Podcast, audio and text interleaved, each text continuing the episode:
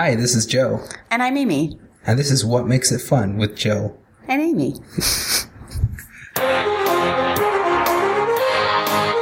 Hey, how's it going, everyone? Welcome to the first episode of What Makes It Fun with Joe and Amy. uh, Amy's mic is unplugged. Hold on a second. This is already fun. I'm in. Awesome. We have that on video too. Uh, cool. And So- that's it for what we.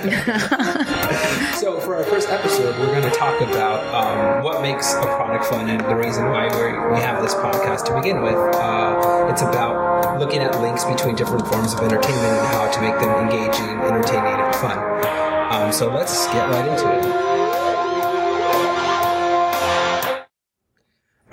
So I guess I will start off by talking about the actual fun theory that I came up with and why I'm doing this podcast. Um, first of all, I am a game designer and uh, a pro wrestler, a stuntman. Um, There's very little Joe isn't. there, uh, what else have I done? Oh, I worked for Disney Imagineering and uh, I was, uh, for a short period, I was a knight at uh, Medieval Times. No, you weren't. Yeah. I got the job, but it conflicted with my schedule, so I couldn't actually go and do it. But uh, that was kind of cool. Um, um, there's other stuff. Uh, Amy, uh, you want to brag about yourself a little bit? I'm amazing.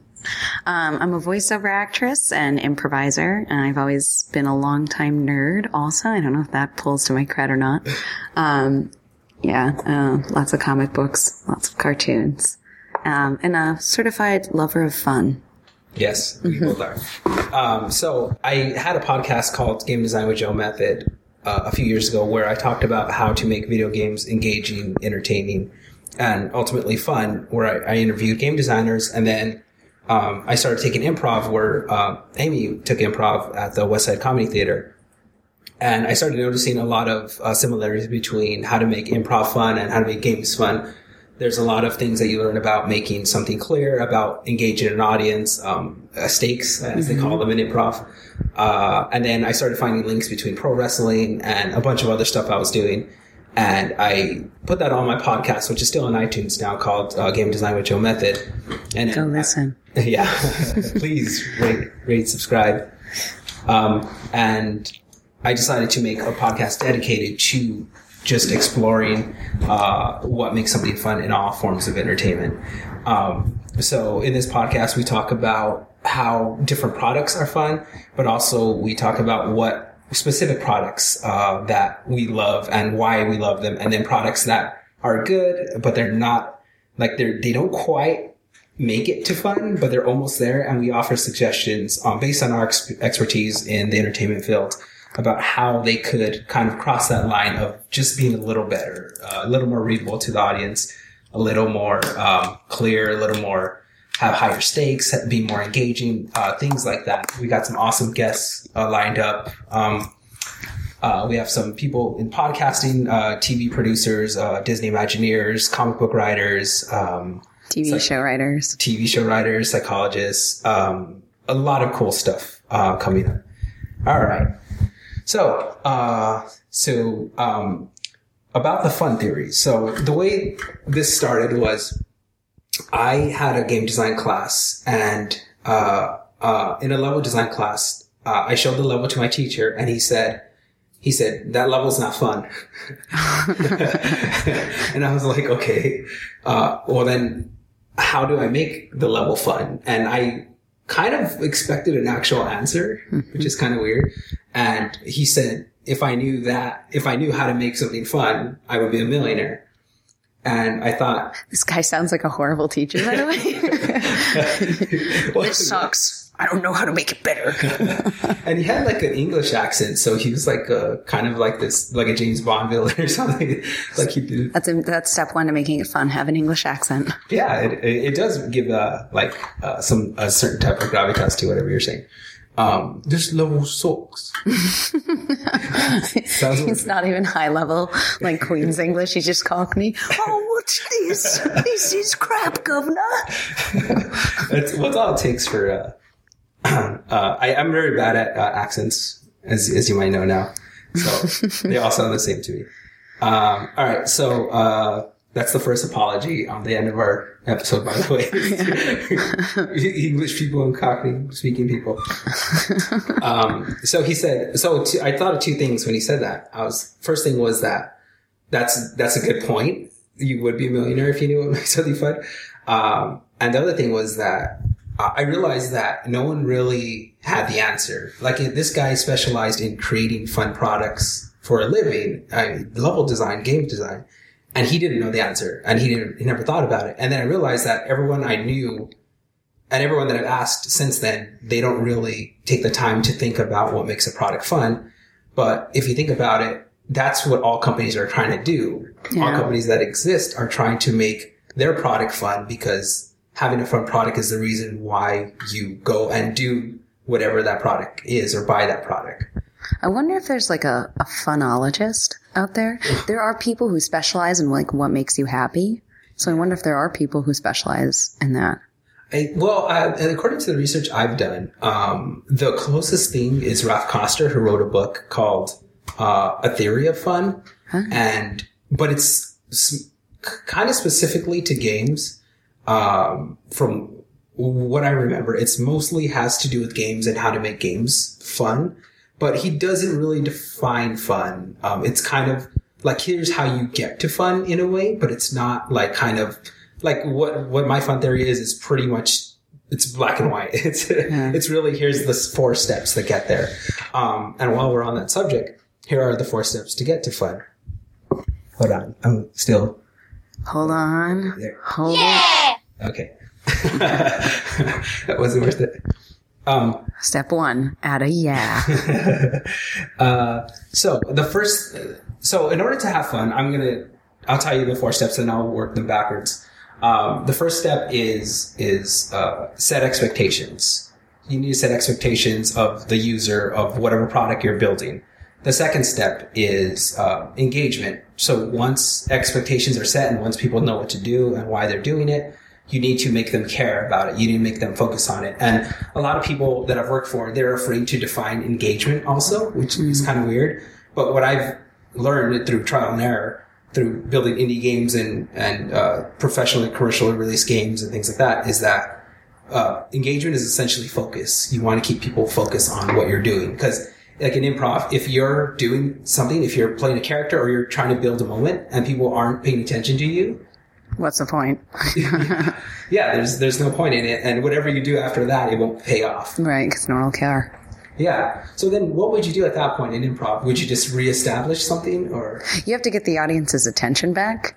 So usually, uh, to make an audience member care, if you're just talking solely about i- improv, you have to have an emotion because humans immediately identify with an emotion, whether you're really angry or happy or sad or whatever. If you do that, people will start paying attention. Oh, something's going on. Like he's screaming or like she's crying hysterically or like he's jumping for joy. And then you've got their focus and attention. They care again because they want to know why and how's it going to pay off. oh, okay, that's really good. Yeah, if you ever get stuck in a scene and you're like, oh man, this is going nowhere. I've got nothing. Then you just go and like choose an emotion to have, like feel strongly about something. And people will be like, well, that's an interesting opinion. I wonder why, you know? I like that. That- Yeah, that's really good. I I do like the. I think it's a special gift that some improvisers can be very quiet and and like get really deep about something, and then you're it that pulls you into somehow. I don't know how they managed to do it.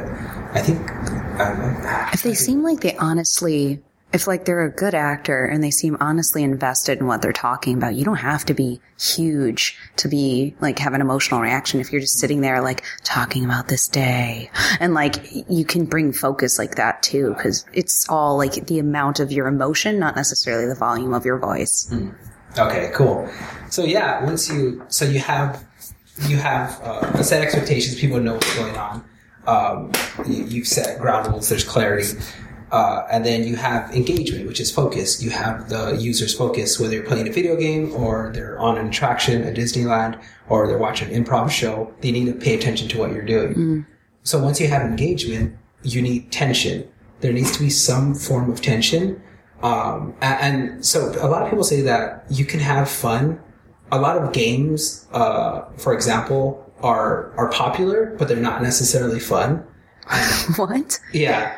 And well, Like math blasters. um, yeah, that goes without saying.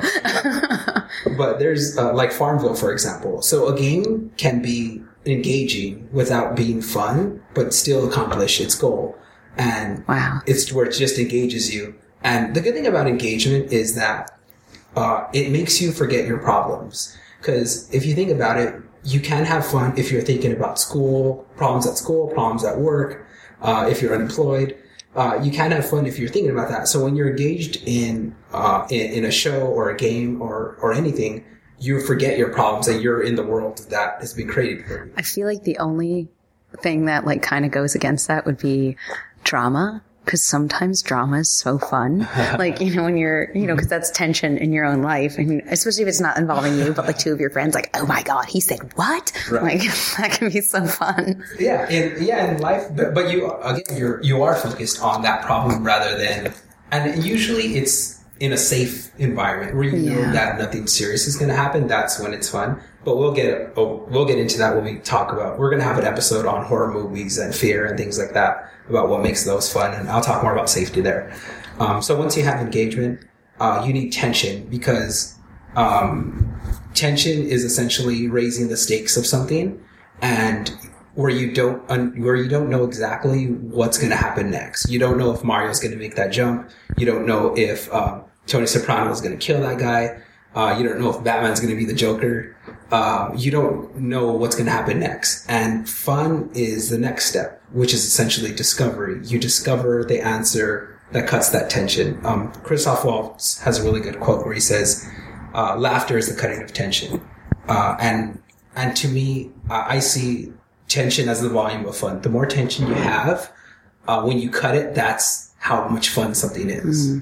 So you can have something with very low tension, very low stakes, and when you cut it, it'll be kind of fun. But the higher the stakes, and it could take like half a second to build that much tension, or it could take like half an hour.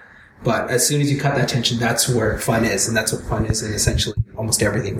You know, that's so interesting. I've read this theory before about laughter, about jokes, where um, part of telling a joke is the fact that you you thought it was going to go someplace and it went something else, somewhere else, and then when you see that flip, there's a part of you that didn't expect it. So it's almost a fearful reaction to laugh because it's a release of that tension of, whoa, this happened like I didn't think it would. And that's a body's reaction of like, ha, ha, oh, like, you know, when you're nervous and you laugh, the same thing. Right. Um, yeah, and it's it's kind of like, but the thing is, the reason why it's discovery instead of before it used to be um, surprise, and I switched it from surprise because I could, you know, uh, you could be in an improv show, you could be building up a scene between a, a dad and a son, and how are they going to fix a tractor? And then some guy comes in and shoots both of them. That's a surprise, but there's no payoff. There's- Yeah. It doesn't make sense. So discovery means that you're discovering something that's real Yeah. in, in that world that you created or in real life. So it's specifically discovery. It has to be true because it's, you could just surprise anyone at any time and it doesn't mean it's fun. It just means like that you just surprised them. It's kind of cheap in a way. Yeah. Discovery is like, is essentially truth. And they always say there's truth in comedy. Yes. Uh, and that's what makes it funny in a lot of ways. And as long as you don't see that truth coming, you could create the tension. You could kind of Yeah. do that in comedy. Don't see the truth coming, but it fits in the world when it's there. Yeah. Yeah. That's one thing I love about improv. Well, there's a lot of things I love about improv, but one of the things I love improv is about how the worst thing you could do is sell out a character for a joke. Oh, yeah. Yeah. Like, I'm trying to think of examples, but you could have just like, I remember there's, uh, there's a guy that walked into a scene and he said, man, I don't like anything about my life. I don't like how it's going. Oh, chocolate. And he he kind of, he, like, he got a small laugh, but now people don't know Yeah. to believe him anymore. Actually, there's a, there's the book, Truth in Comedy, and they have an example in that book of where, you know, like there's a, a guy on stage and a woman on stage and he's like, um, I'm leaving and I'm taking the kids. And she says, well, we don't have any kids. And there's a laugh there, but then it's like, well, now we don't know what, where to go. We don't know who to trust, you know? Yeah, and like yeah, you got the joke, but then you sold out like everything else almost. Mm-hmm. Exactly. Like we, the very start of the scene, like what a beautiful opening ni- line. Like I'm leaving and I'm taking the kids. Yeah. Then just to cut the legs out under it. Mm-hmm. It's like now you guys have to actually start from ground zero. Right, and it's it's also why they say you shouldn't have any drunk characters or high characters because you where where exactly is reality at that point? Yeah. where you can't discover anything because the expectations are all over the place at that point. You have to be a very talented improviser to do uh, drunk or high because you need to trust the people on stage Yeah. or at least trust that the actor can portray that accurately. Yeah. So yeah. So in a nutshell, that's what the fun theory is. Um, it's uh Go, yeah, go step by step. it's um, set expectations, engagement, tension, discovery. Uh, in that order across all mediums, huh? Can we do this? Can we do a wedding show? I'd be so interested to see like how would you use this to make a wedding or an event fun like that? Because you know people are like, I want my wedding to be fun. Right, Like, right. How would you do that? There's, there's a lot of ways. Um, We could do a fake murder mystery wedding. yeah, you could, you could have, well, you could do, like, there's so much to work with. Like, you want to re, you don't want to invent, like an improv. You Yeah, don't yeah. want to invent things. You could just reinvest in what you have. So you could have, like, some guy go up and say he was with the bride oh, interesting. We'll do a wedding show. It's been decided. yeah, uh, you could create tension like that, and then he could be just kidding. Um, but there's a lot of ways, and this, yeah, this goes across uh, live events, weddings, um, in pro wrestling. You do this a lot. You you want to create tension. That's why when you give someone a special move, you condition the audience that they lose after that special move. So when they kick out at the count of two instead of three, everyone's like surprised because you have that tension one, two, and then he either kicks out or he does it, but you have that discovery at the end of that. So they use a lot of these in wrestling, in video games. They, there's a ton of this. Um, in fact, one of the biggest, uh, in designing a lot of games uh, over the last, uh, 11 years, including League of Legends. Um, there, one of the biggest tropes there is, is having something always around the corner. You always want something around the corner so you retain the audience Yeah. um, because you want them to discover something. And That's they the always, engaged part, right? and there's always something to discover. So you keep them engaged, you keep them focused, and uh, things like that. So that is the fun theory in a nutshell. Um, and now we have a couple of cool segments that we planned. Uh, um, also, we're improvising this entire thing. No, no, that's not obvious at all. yeah. Um, so we might, we'll probably come up with more segments that we think are going to be fun. Um, but we have a couple of cool ones. Um, the first one is called Certified Fun. Yeah! That's where we, we talk about um, what products are are like products that we think um, really use uh, engagement and retention and tension and um, uh, Discovery. expectations and discovery really well. Um, it doesn't matter what medium it's in. It doesn't even matter. I, to me, the content doesn't matter that much. Like, I don't care if it's controversial or whatever. If someone is able to do these steps uh, successfully and really well and able to engage an audience, even if it's niche, um, uh, I'm going to put it into certified fun. If you do these things, you're going to have a good time. yeah. if you don't do these things, you're going to have a bad time. Um, uh, all right, so let's get on with that. This is certified fun. Yeah! oh, you can barely hear the little yeah. let's do it again. This is certified Wonderful. fun. Yeah! Okay, that's the mic. All right, we're still figuring this out. all right, so um, certified fun. Uh, I'll, I'll. Do you want to go first? Oh, for what I think is certified fun? Yeah. So for my favorite movie? Yeah. Okay, we're going to talk about our favorite movies as certified fun. And my favorite movie is Monster Squad, which probably nobody actually remembers. It's basically like the Goonies for horror. And it came out, I think it was like 1992. Maybe that's too soon. Somewhere in that, like, like 1989 to 1992. Um, but the whole plot of it for the, everyone who hasn't seen it, which is everyone, is it's just like this town where there is a group of kids who has a monsters club and they, they love monsters, whatever. The kid has a shirt that says Stephen King rules. Also huge Stephen King fan. So like I desperately wanted the t-shirts to this day. And you know, they, they go around their little lives and whatever, and then real movie monsters come to their town. So like Dracula, Frankenstein, the Mummy, were, werewolf, and uh, uh, Fishman, uh, creature from the Black Lagoon, end up at their town, and these kids. Plus, like a few extras, are the only people that can save this town from opening this portal that will basically like suck good out of the world and make bad the only thing there. So it's a bunch of like 10 and 12 year old kids who have to save this town and essentially the world.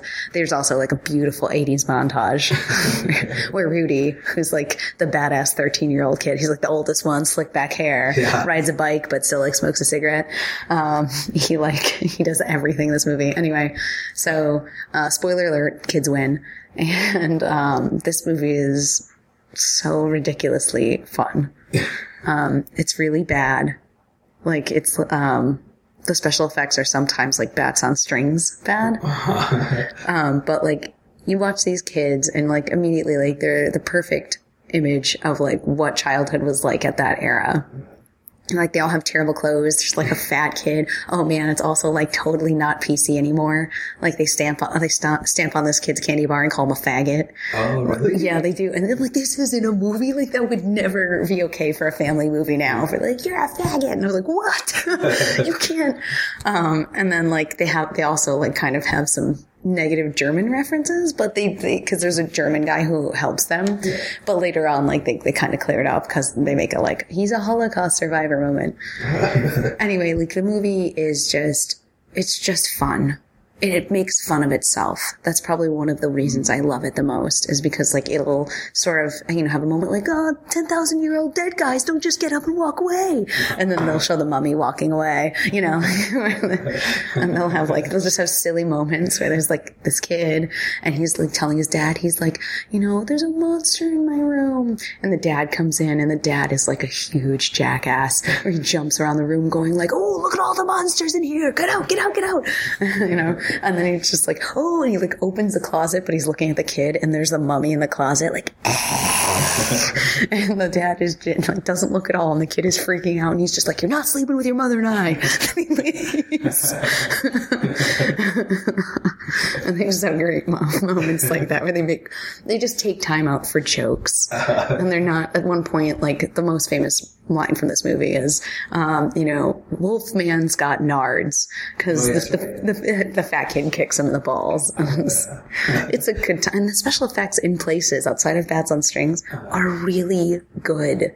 Like they have the same guy, I think it's the same guy who did the Michael Jackson transformation and all the American Werewolf in, uh, in London transformation does the transformation for the Wolf Man, and it's just beautiful. Yeah, it's it's a, just a great movie because it's just fun and silly and like you wish you were those kids saving the world. And you were on board from the very beginning. Like the concept wasn't like weird to you. Or, Well, I mean, you know, side note, I love horror oh. and I love monsters. So I was there. I was like, I would have been a part of this club, even though they totally weren't about women. Like, They're totally like misogynistic jerks, but I totally would have been in this club. And it's, you know, Goonies is fun like that, where you wish you were these kids, like going around their town, saving it from pirates, meeting huge like more like mutant people. it's just a good time, and this is the same way. Same thing. They even have like Frankenstein joins their side, so he's kind of like their sloth. And they have their version of Chunk, whose name is Horace. There's a badass moment where they're like, "Fat kid, you saved us," and he's got a shotgun. He goes, "My name is Horace," and then he dramatically cocks the shotgun and gets a close up of his face. It's amazing. so do you find that like because of that movie, you like similar movies to that, or is that kind of a special thing? I think this movie like really sculpted the type of work that I like to write, that I like to watch and read. Um, there's a comic book series called Young Justice that was around in the late 90s, early aughts. That was the, the first few books are the same way, just silly, ridiculous, stupid in many ways. And then the books itself, I'd love to do a, a segment on Young Justice. So incredible. Um, it, it gets serious and just drags you in. But it had that sort of like, we're over the wall. We're making fun of ourselves. This is just, you know, silly. And, it's a good time. But knowing that, knowing that the people who are creating this are intelligent and taking care of you makes such a huge difference than people are just being like, I'm being wacky to be funny. Like, not the same thing. Yeah, it's really satisfying. mm-hmm. Yeah, knowing you're in good hands. That's awesome. Um, Yeah! That'll never. That's not going to get old at all. Never. Never. uh, so my uh, certified fun is uh, the Adventures of Milo and Otis. Um, so when I when I said that I don't really like as long as it's done correctly, the storytelling and all that, um, I did, like the real life part of it where the animals were probably hurt. Uh, I, I'm not a fan of that, but as far as the story writing and editing and how they pace that movie is what I'm really basing this on. Uh, so the thing I love about the Adventures of Milo and Otis, uh, I think it was released in 1987, 88. Sounds about right. Yeah. Um, it's about a kitten and a, and a pug puppy. Already a win. And- right there. and they, they're on a farm and they're best friends. And then the cat, he's kind of curious and he, um, he gets, uh, he goes in a box and he goes down the river by accident. Well, he's kind of having fun. The puppy chases him, but then they start getting further and further away from home. And then the movie is about them trying to get home, the puppy trying to catch up to the kitten, and then trying to get both of them back home.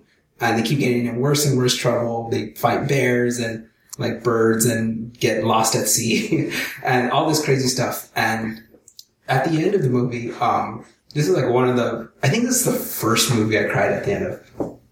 Uh, but there were many, many more. after that, every movie. Every movie.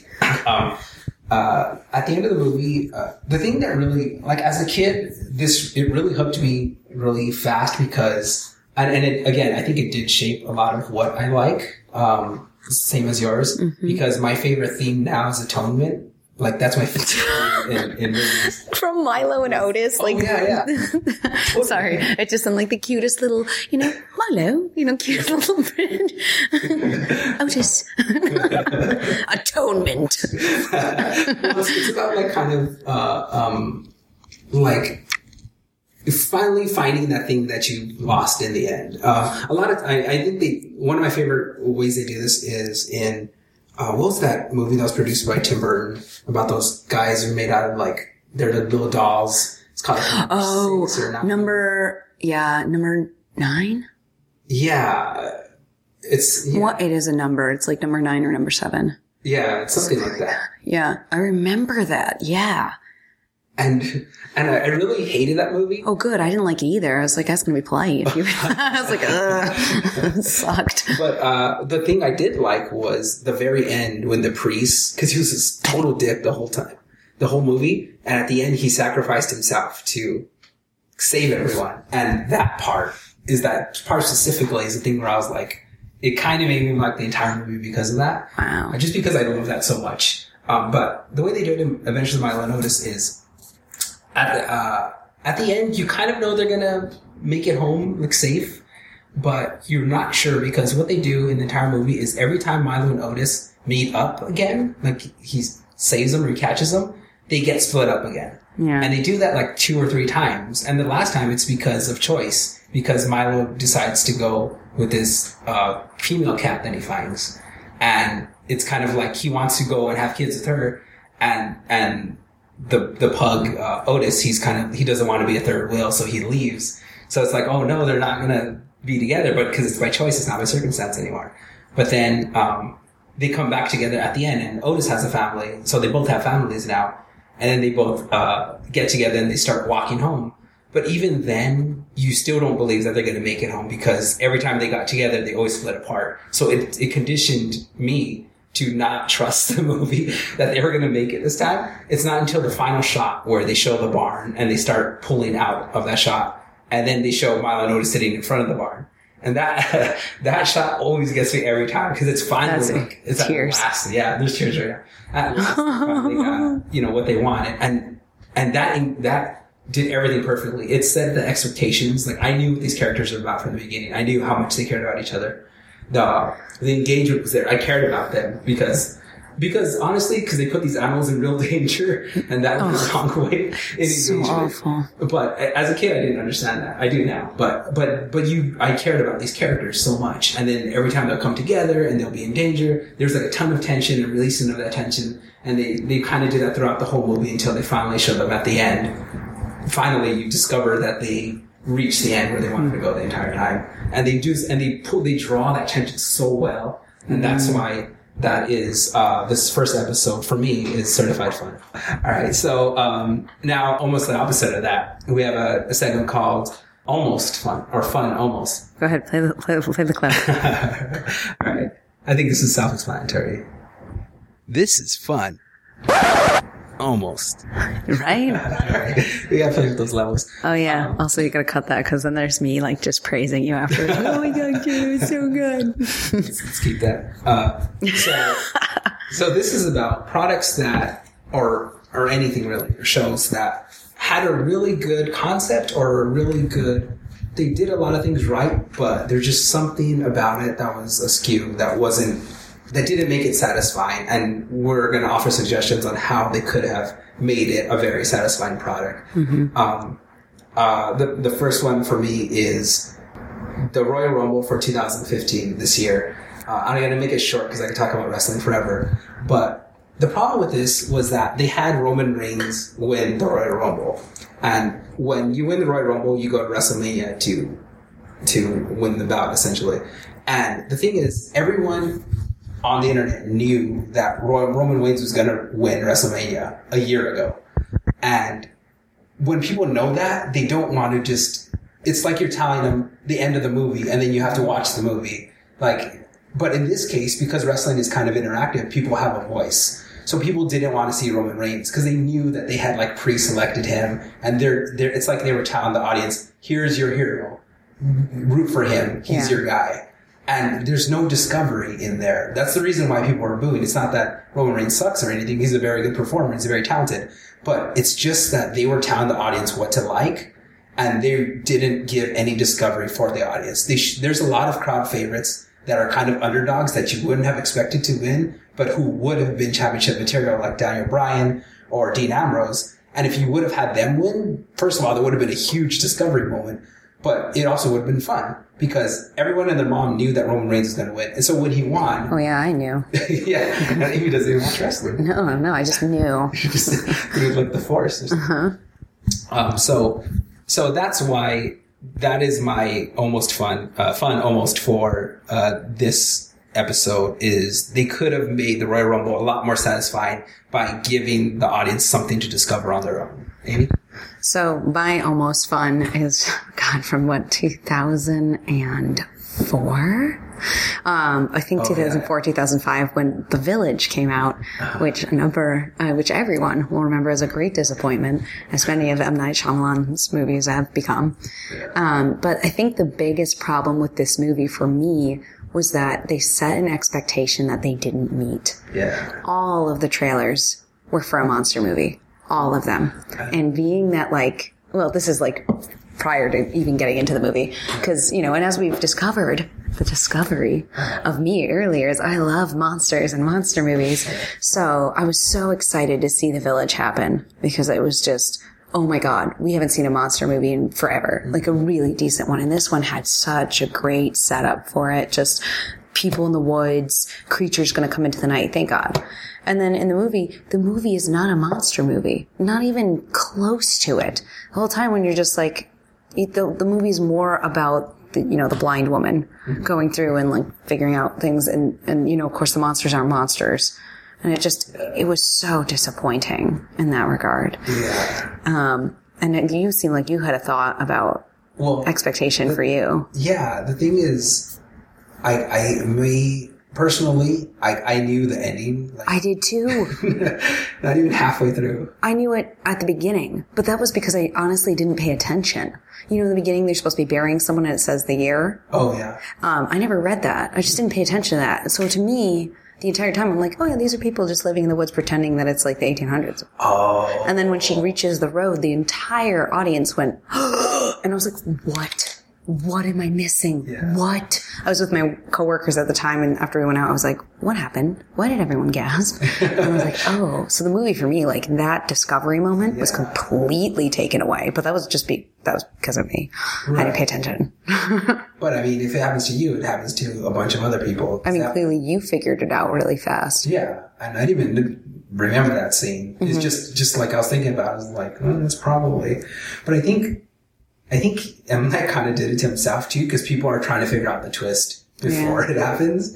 So I think that did- definitely doesn't help him. But I just remember like, uh, like I knew, I just, cause I knew the ending, none of that mattered when Yeah. happened in the movie. And, and then when it, like there was no doubt in my mind at all. We have to do a, a show on Game of Thrones because they are the masters of that, of, of the discovery moment. Oh, really? George R. R. Martin is the master of discovery because you don't know if someone's going to die. And it makes perfect sense when he kills somebody. Like, you're like, I hate you forever that you killed this person, but I understand that this would exactly happen this way in this world. That's, those very satisfying deaths. yeah. All right. Um, so that's going to conclude our first episode of What Makes It Fun. Uh, thank you guys for joining us. Please continue to join us. Um, you could uh, like and subscribe and comment uh, on iTunes. Please do. You can catch me at whatmakesitfun.com, uh, Instagram slash what makes it fun. And then, uh, Amy, Um, if you want to follow me on Instagram or Twitter or Facebook, I'm Amelia Clover VO on everything. and I think that's it. Awesome. Uh, so, and also we are on patreon.com slash what makes it fun. So please, if you can, uh, support us so we can continue giving out content like this. I also write articles and motivationals and do small videos. And, uh, I have some, uh, 20 minute episodes of what makes it fun where I interview other people like as a, like a TV show pilot coming up. So we can do this full time and continue doing this and continue giving really good content. I'd appreciate it if you go to patreon.com slash what makes it fun and throw a little love our way. Uh, all right. So thank you a lot for joining us for our first episode. This was fun. It was fun. Bye.